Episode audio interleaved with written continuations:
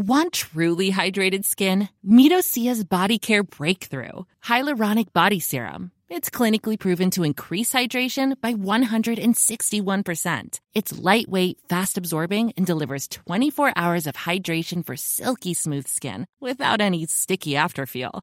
Treat your skin to clean vegan skincare from Osea. Get 10% off your first order with code SUMMER at OseaMalibu.com. That's O S E A Malibu.com code SUMMER.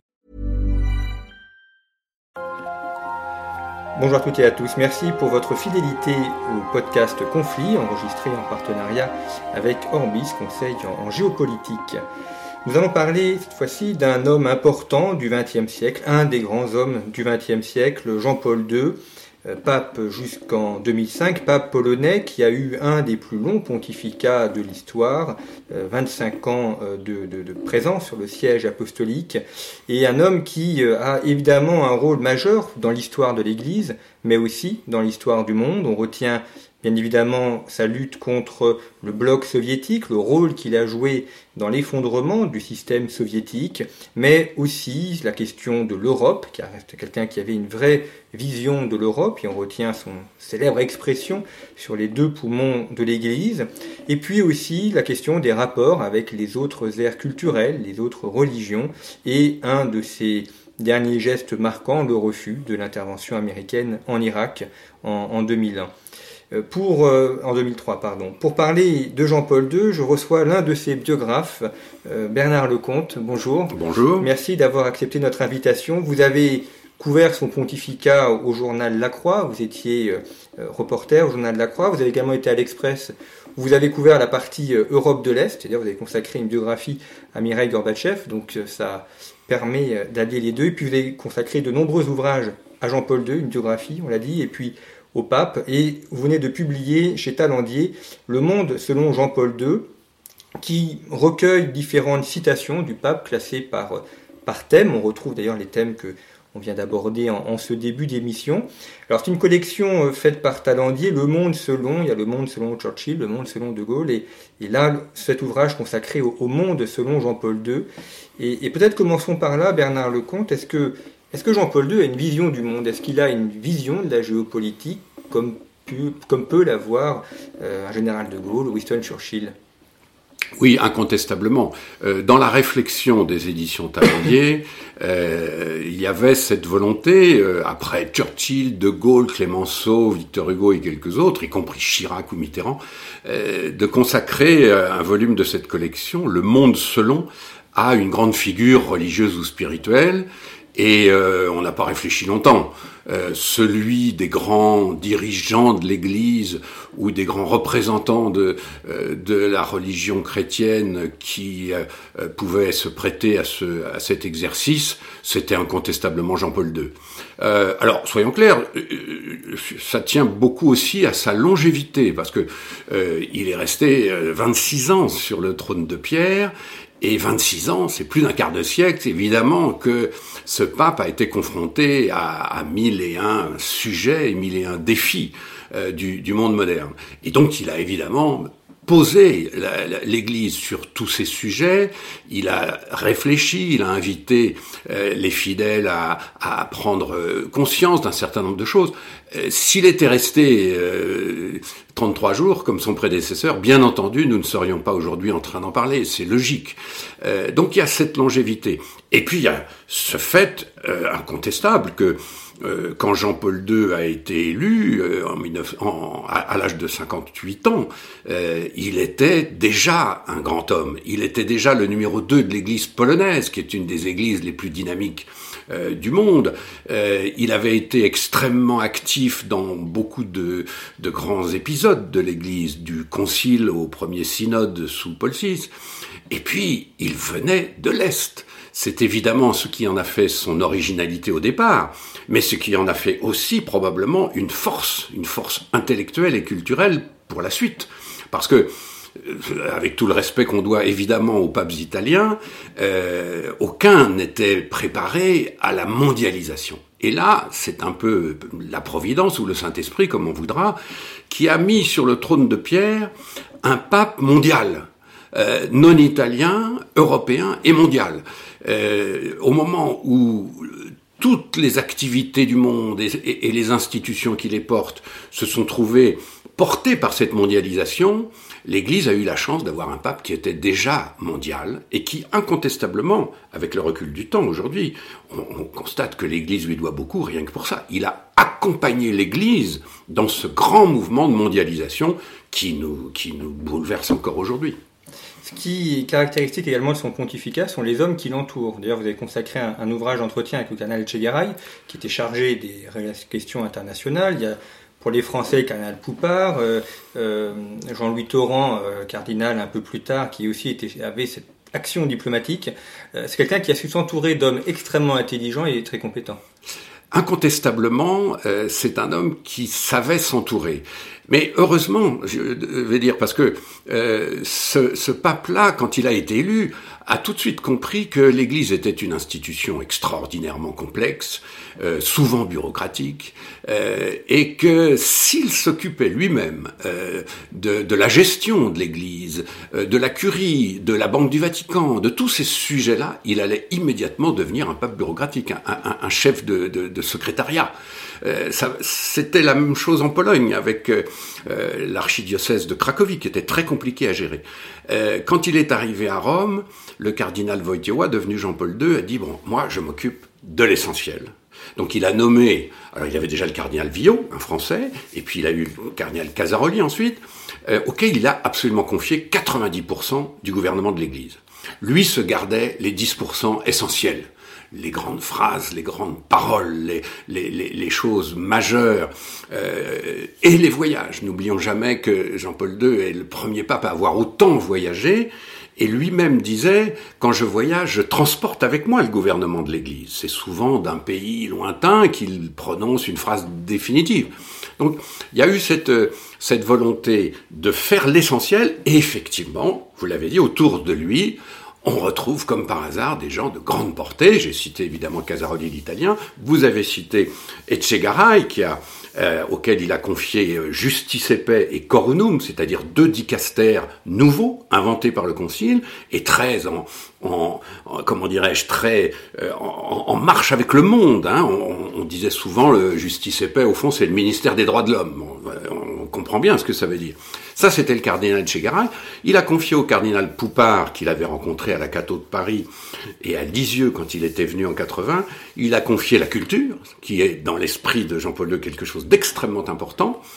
Euh, mais euh, il y a un, un nom que nous n'avons pas encore cité, mais rappelez-vous, ça a été très symbolique à un moment. C'est lui qui a nommé le, le, futur cardinal Lustiger à la tête de l'archevêché de Paris, ce qui n'était pas rien. Euh, D'abord parce que, bien entendu, Lustiger était juif, ce qui était quand même euh, déjà une source de, de, de, perplexité ou de réflexion, et puis ensuite parce qu'il s'est avéré que Lustiger, qu'on l'aime ou on l'aime pas, c'était quand même un grand bonhomme. Et donc on a bien compris là que Jean-Paul II savait en effet s'entourer de gens euh, pas toujours dans la ligne, avec beaucoup d'audace, mais c'est à ça qu'on reconnaît les grands hommes. Alors, restez euh, Casaroli, euh, il y a une question de ligne avec euh, Casaroli, parce qu'on sait que, euh, nommé par Paul VI, il était sur une idée plutôt de, de conciliation, de discussion avec le bloc de l'Est, alors que Jean-Paul II était plutôt sur une ligne de, de confrontation, en tout cas, euh, l'idée qu'il fallait en finir avec cette Europe de l'Est. Est-ce que est-ce qu'il y avait une opposition entre les deux ou est-ce qu'il y a eu un, un partage des rôles? C'est aussi une théorie de certains en disant un tenait le, le marteau, l'autre tenait l'enclume.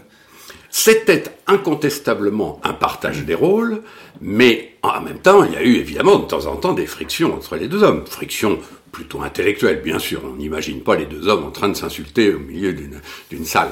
Non, euh, Jean-Paul II a nommé Casaroli, qui était en effet le porteur euh, de, ce qu'on appelait l'Ostpolitik. Alors il faut rappeler à nos auditeurs que l'Ostpolitik, ça n'avait rien d'allemand, même si le mot est allemand, c'était cette euh, politique qui euh, faisait que l'Église, au fond, assurait ce qu'elle pouvait assurer en Europe de l'Est. Par exemple, négocier avec les pouvoirs communistes sur le maintien d'évêques à la tête des diocèses, des choses comme ça. On comprend très bien que pour l'Église, ce soit quelque chose d'essentiel. D'ailleurs, aujourd'hui, on a cette réflexion à propos de la Chine, bien sûr, là encore, jusqu'où peut aller l'Église dans la négociation pour euh, que les catholiques chinois aient encore des, des, une hiérarchie. C'était ça le problème pour la Hongrie à l'époque, pour la Tchécoslovaquie, pour la Pologne. Et Casaroli a fini par euh, incarner cette politique. Et au moment où le conclave élit un pape polonais, tout le monde s'est dit, là, ça va quand même un peu coincer, parce que un pape qui arrive de, de, derrière le rideau de fer va avoir évidemment sa conception des choses.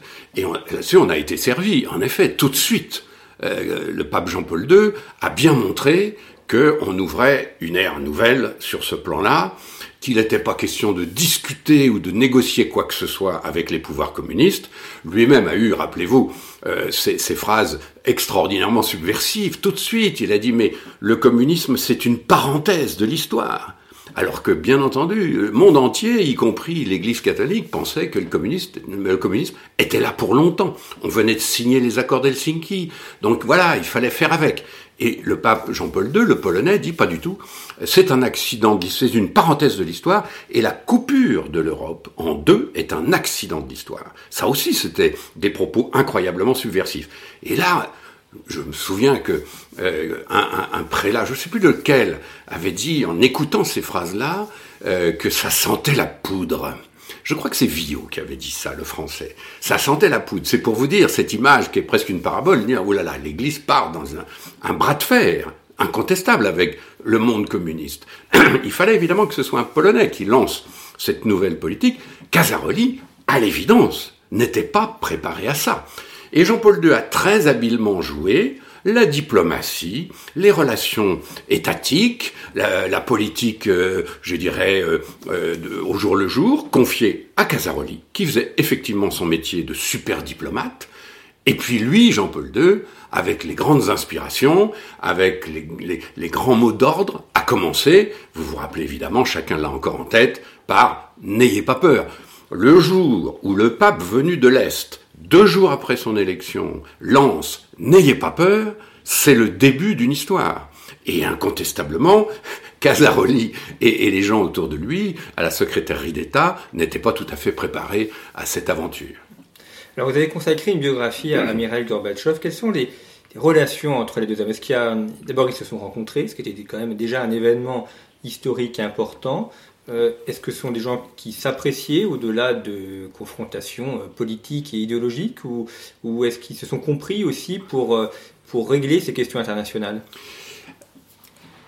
Vous avez raison de, souligner la rencontre entre les deux hommes, qui a été un événement historique, mais je voudrais faire un petit saut de deux ans en, en, arrière. La rencontre, c'est bien sûr trois semaines après la chute du mur de Berlin, le 1er décembre 1989. Mais en janvier 87, il se passe quelque chose euh, à Rome qui n'a pas été remarqué à l'époque et encore aujourd'hui c'est un peu oublié, mais ça a été euh, une rencontre absolument majeure. Le général Jaruzelski, qui était en quelque sorte en 87 le, le, le Gorbatchevien de l'Europe de l'Est. Parce que euh, Gorbatchev avait des ennemis jurés en Ceausescu en Roumanie, Givkov en Bulgarie, euh, Honecker en Allemagne de l'Est, mais il avait quand même un allié, c'était en Pologne le général Jaruzelski, qui avait besoin, lui, justement, d'oxygène euh, pour digérer euh, l'état de guerre, la, la suppression de Solidarność, etc. Et ce Gorbatchevien vient à Rome et il va rencontrer son compatriote.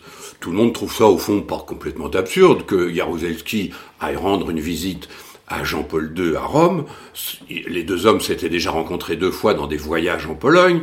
Donc, au fond, c'était un peu normal. Sauf que, il s'est passé pendant cette, cette rencontre quelque chose de tout à fait capital. Jean-Paul II suivait de près ce qui se passait en URSS il suivait de près l'aventure gorbatchevienne, la perestroïka, la glasnost.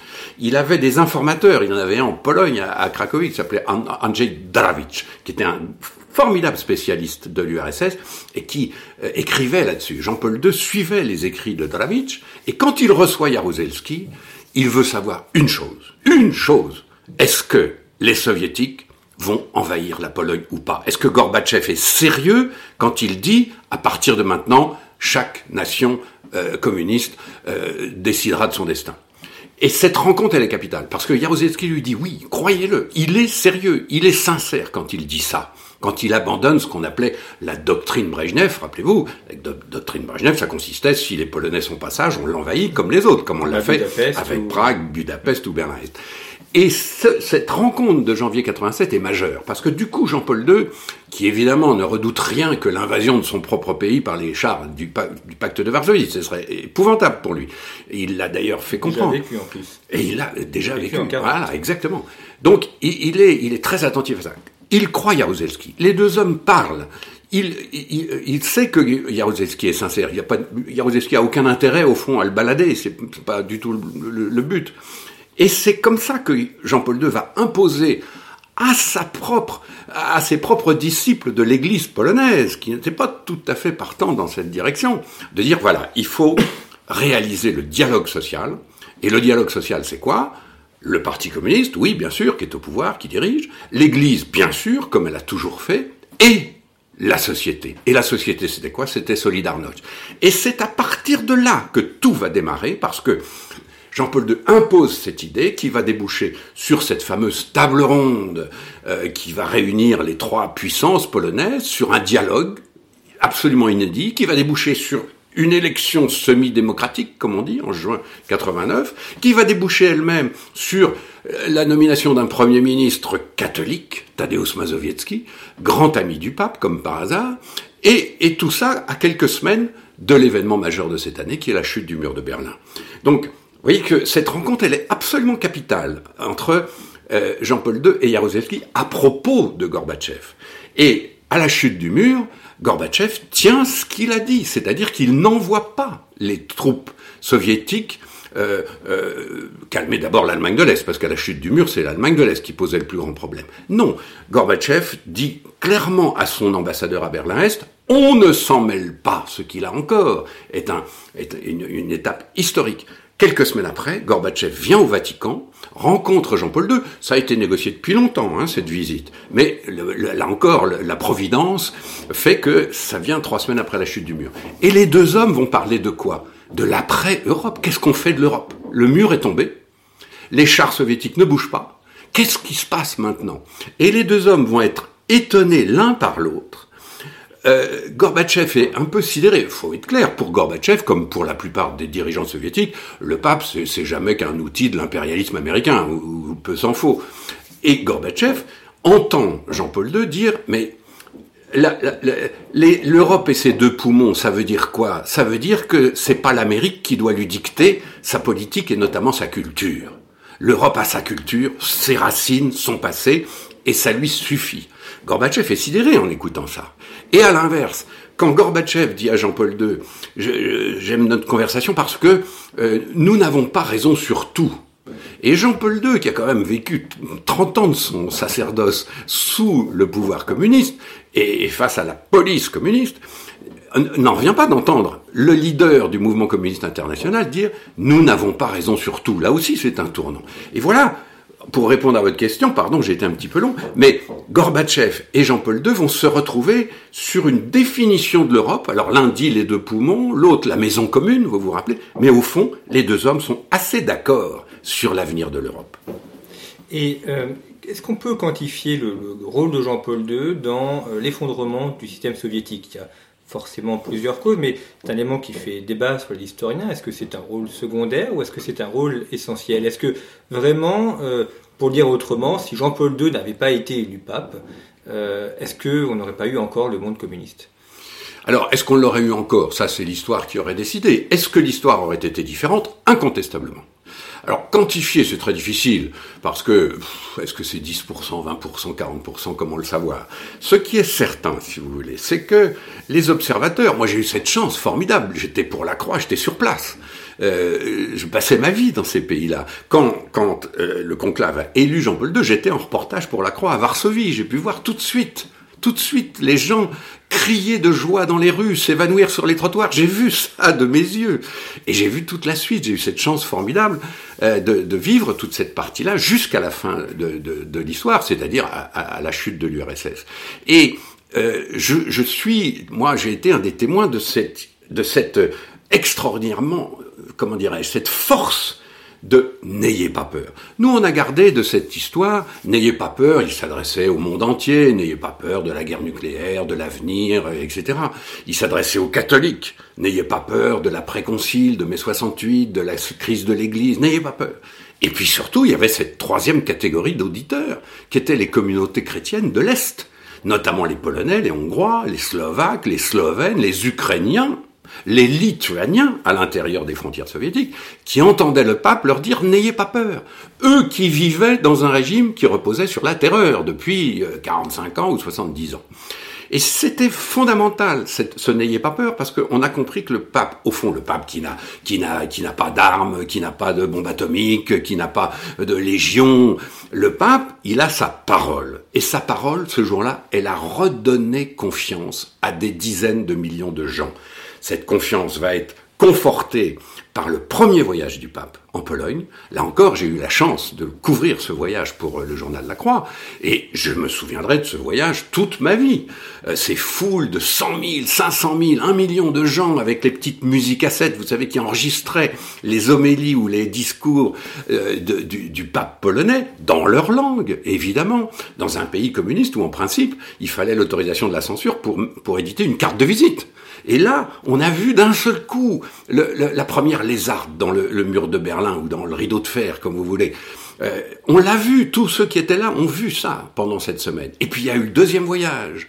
Euh, et puis le troisième voyage, et, ensuite les, les, les, signes, les paroles, les audiences à Rome, qui étaient toutes tournées vers le même but, redonner confiance dans les communautés de l'Est.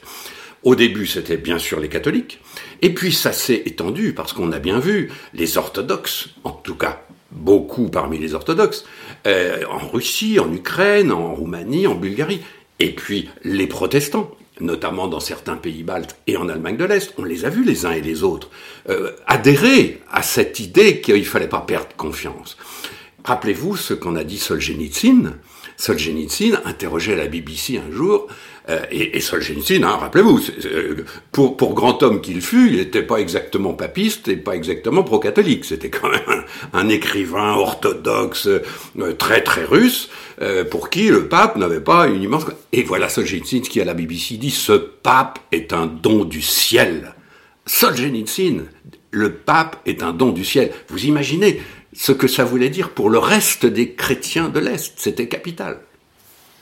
Alors, ce don du ciel, donc il arrive à mettre, enfin, il contribue en tout cas à l'effondrement du, communisme. Et vous l'avez dit, après, il y a la question de l'Europe, alors qui avait déjà aussi un peu commencé avant, mais en tout cas, avec la fin du, communisme, euh, qu'est-ce qu'on fait de l'Europe? Comment est-ce qu'on reconstruit euh, l'Europe de l'Est, pas seulement d'un point de vue matériel, mais aussi d'un point de vue euh, spirituel Et c'est le combat de Jean-Paul II pour une vision de l'Europe, et notamment d'une Europe avec des racines chrétiennes, mais qui s'épanouit par ces racines. Ce n'est pas que le passé pour lui, les racines chrétiennes.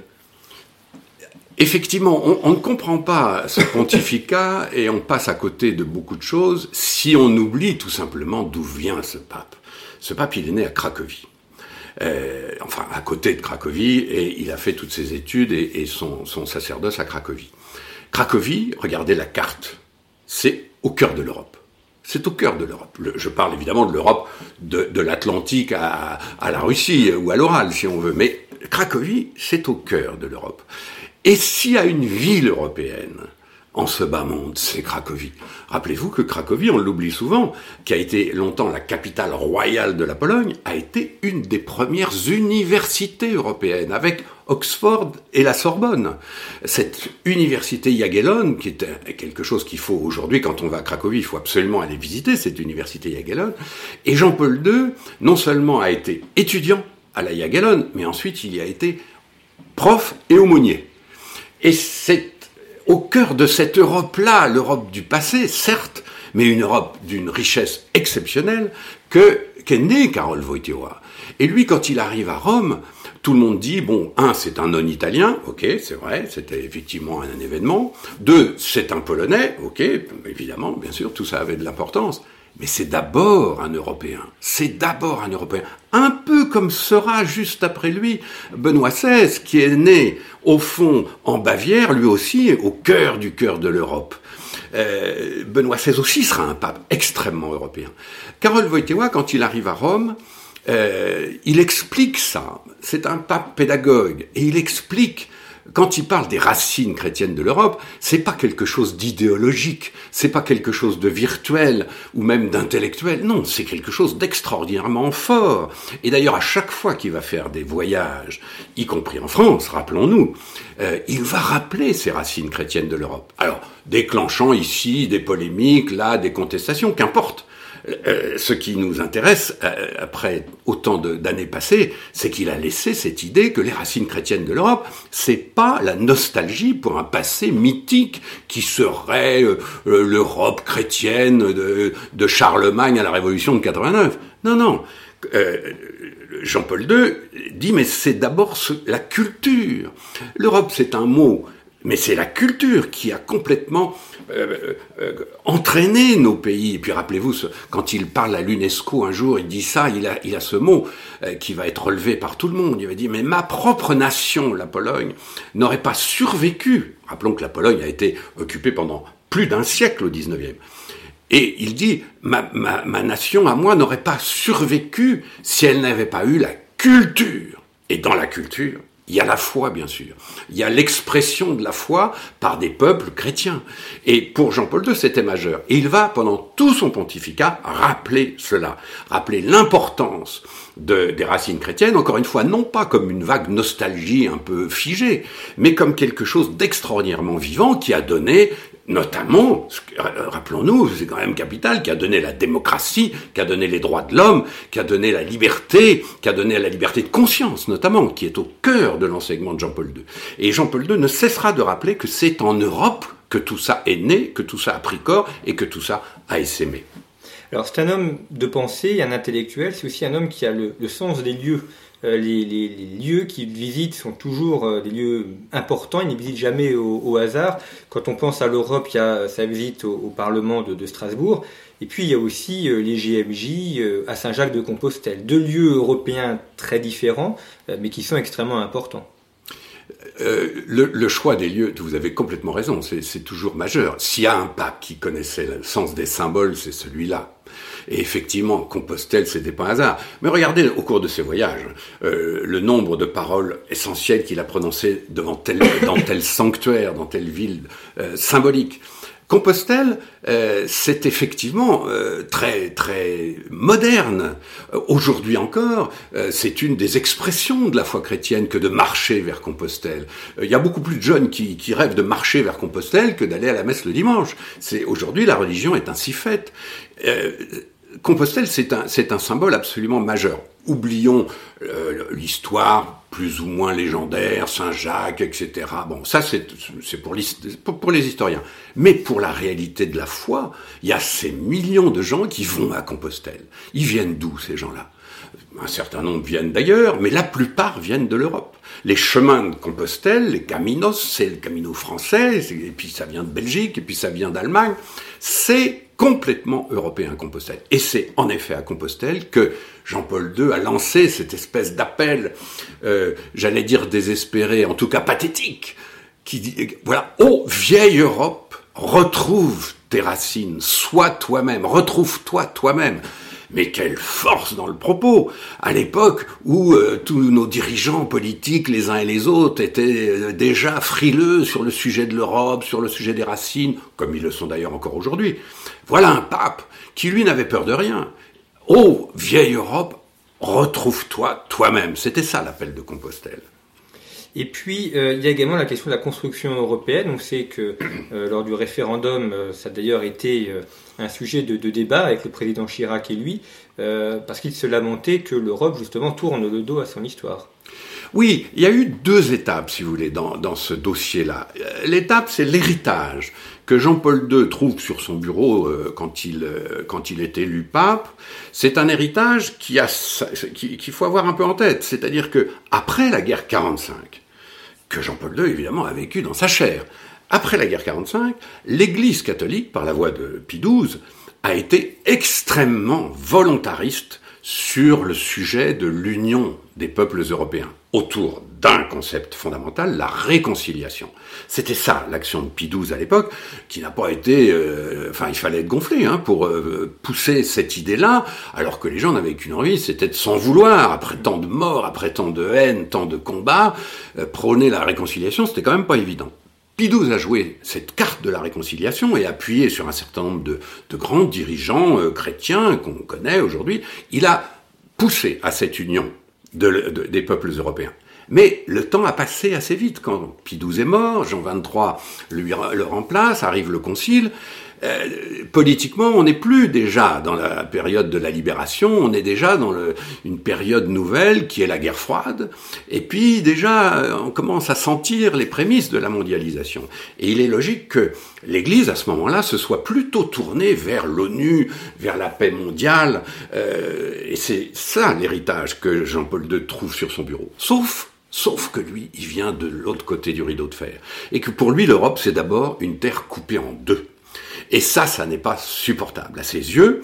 Et c'est ça le message de Jean-Paul II. Il revient à l'Union européenne.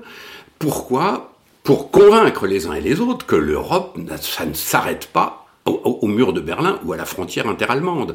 Et que c'est même absurde, tant sur le plan historique que géographique que culturel, d'avoir cette Europe coupée en deux.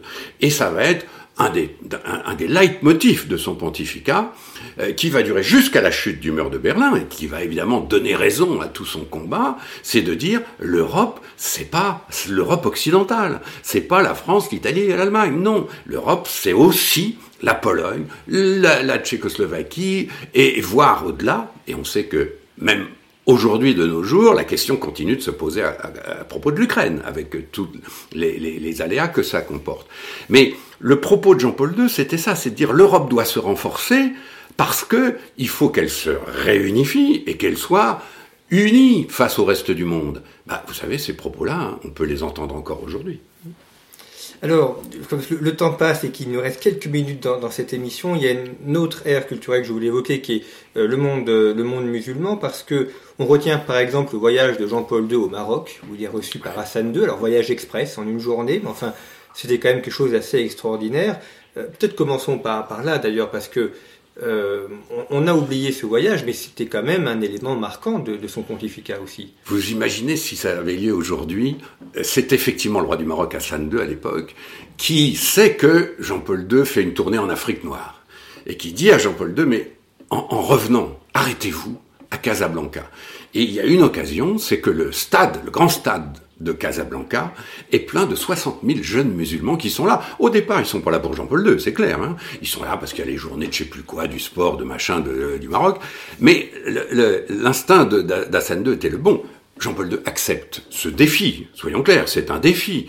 Il arrive dans le stade de Casablanca. Et là, il s'adresse à, la jeunesse marocaine qui incarne évidemment la jeunesse musulmane. Et il va leur parler de quoi? De Dieu. De quel Dieu? Ben, Du même. Et c'est ça le, message absolument audacieux de Jean-Paul II, c'est de dire, alors qu'on connaît les conflits, on connaît l'histoire, on connaît tout ça, Jean-Paul II va leur dire à ces jeunes-là, mais le Dieu que vous adorez, le Dieu que nous adorons, c'est le même. Je vais vous expliquer pourquoi on est différent, mais en même temps, pourquoi ce Dieu, je précise, je souligne, parce que ça a été une des clés, ce Dieu de miséricorde, hein, Rappelez-vous, miséricorde, c'est un mot aujourd'hui euh, un mot un peu vieux, mais qui veut dire quelque chose. Le pape François y a consacré toute une encyclique.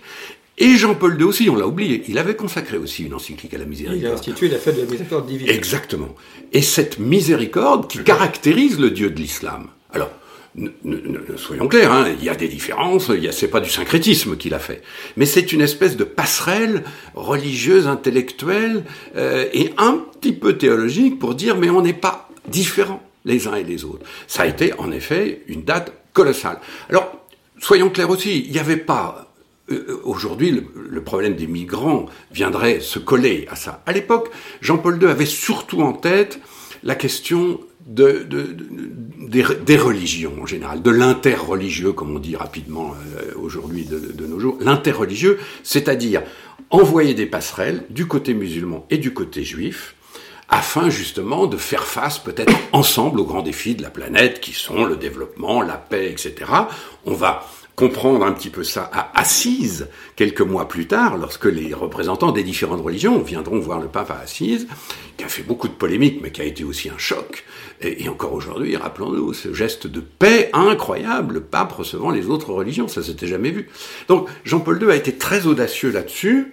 Est-ce qu'il pourrait faire la même chose aujourd'hui? Ça se discute un peu. En tout cas, il y aurait certainement d'autres biais, d'autres polémiques, mais il a incontestablement marqué l'histoire sur ce point. Et donc, 2003, intervention américaine en Irak, opposition du pape, comme d'ailleurs il s'était opposé en 91 à, l'intervention, euh, au nom du, respect euh, des, pays et puis des dirigeants, même s'ils n'approuvaient pas forcément, du moins, la dictature de Saddam Hussein, mais en tout cas considérant que cette intervention allait faire plus de mal que de bien.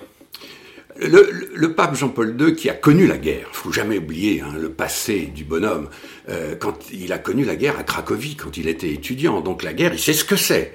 Et c'est un grand défenseur de la paix. Mais, ce c'est pas un mot comme ça. C'est quelqu'un qui systématiquement a veillé à, est-ce qu'il pouvait être utile dans la recherche de la paix? Dès qu'il arrive sur le siège de Pierre, il y a le fameux conflit entre l'Argentine et le Chili. Ça s'appelle le canal de Beagle. Quand on regarde la carte, on voit que c'est tout à fait en bas du globe.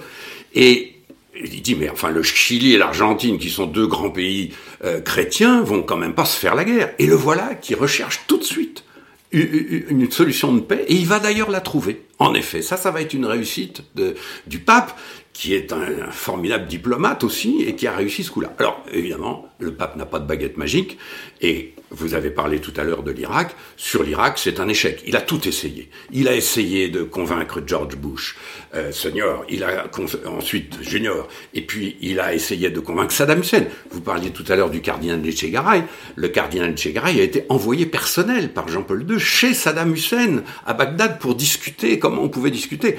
Euh, il raconte ça d'une façon extraordinaire, le cardinal. Et là, c'est un échec, en effet le pape ne peut pas empêcher la guerre d'Irak, ni la première, ni la deuxième. Euh, c'est quand même cette défense de la paix aussi qui va caractériser son pontificat. Parce que c'est pas une défense, là encore, euh, virtuelle, euh, sur le papier, on est pour la paix. Non, non, non. Il a joué son rôle de pape. Le, pape, le pape, on le sait, c'est aussi un chef d'État. Il a aussi une diplomatie. Et cette diplomatie, il va s'en servir au service de la paix. Et lors de ces obsèques, Bernard Lecomte, on voit énormément de chefs d'État qui sont présents. Souviens de cette image l'ensemble des, chefs, des, enfin, des présidents américains euh, actuels et, passés qui lui rendent visite, alors que les États-Unis ont institué des relations diplomatiques d'ailleurs qu'avec Ronald Reagan, donc sous le pontificat de, Jean-Paul II, et puis euh, des chefs d'État évidemment de pays non chrétiens, euh, musulmans ou, ou, autres. donc ces obsèques sont aussi un événement mondial un événement colossal. Moi, je me souviens l'avoir commenté à l'époque. J'étais euh, commentateur sur RTL et on a commenté ça euh, de façon incroyablement vibrante parce que ces obsèques, d'abord, c'était pas triste. Je me rappelle très bien que les obsèques de ce pape, certes, on pleurait la disparition d'un grand bonhomme qui nous a tous marqués les uns et les autres à des titres divers. Mais ces obsèques étaient quelque chose d'assez d'assez joyeux. Euh, cette foule de la place Saint-Pierre alternait les larmes et les cris. On se rappelle des cris Santo Subito. Hein. Ça, ça avait beaucoup marqué aussi. Ça a d'ailleurs marqué son successeur, euh, Ratzinger, devenu Benoît XVI, puisque Benoît XVI l'a canonisé. Et euh, Santo Subito. tout le monde avait le sentiment, en effet, que ce pape était hors norme. C'était un personnage hors norme et qu'on lui devait beaucoup. Alors, avec le recul du temps, on lui doit en effet beaucoup. Il y a des polémiques, il y a des choses qui ne correspondent plus au canon de notre époque, il y a des choses qui sont plus euh, sensibles que d'autres. Mais globalement, incontestablement, ce pape avait été un pape hors norme. Eh bien, merci beaucoup, Jean, euh, Bernard Lecomte, d'avoir parlé de, Jean-Paul II. Je rappelle votre ouvrage chez Talendier, Le Monde selon Jean-Paul II, un recueil thématique euh, de la, pensée du pape qui permet euh, d'aller à l'essentiel, comme cela, des, points qu'il a évoqués. Et puis, pour, comprendre sa vie et sa formation, vous avez évoqué votre biographie aussi consacrée à Jean-Paul II, plus d'autres ouvrages sur les secrets du Vatican pour nos auditeurs qui voudraient approfondir la, place du Saint-Siège dans les relations internationales. Merci euh, d'avoir accepté notre invitation. Euh, merci, euh, chers auditeurs, pour votre fidélité et à une prochaine fois.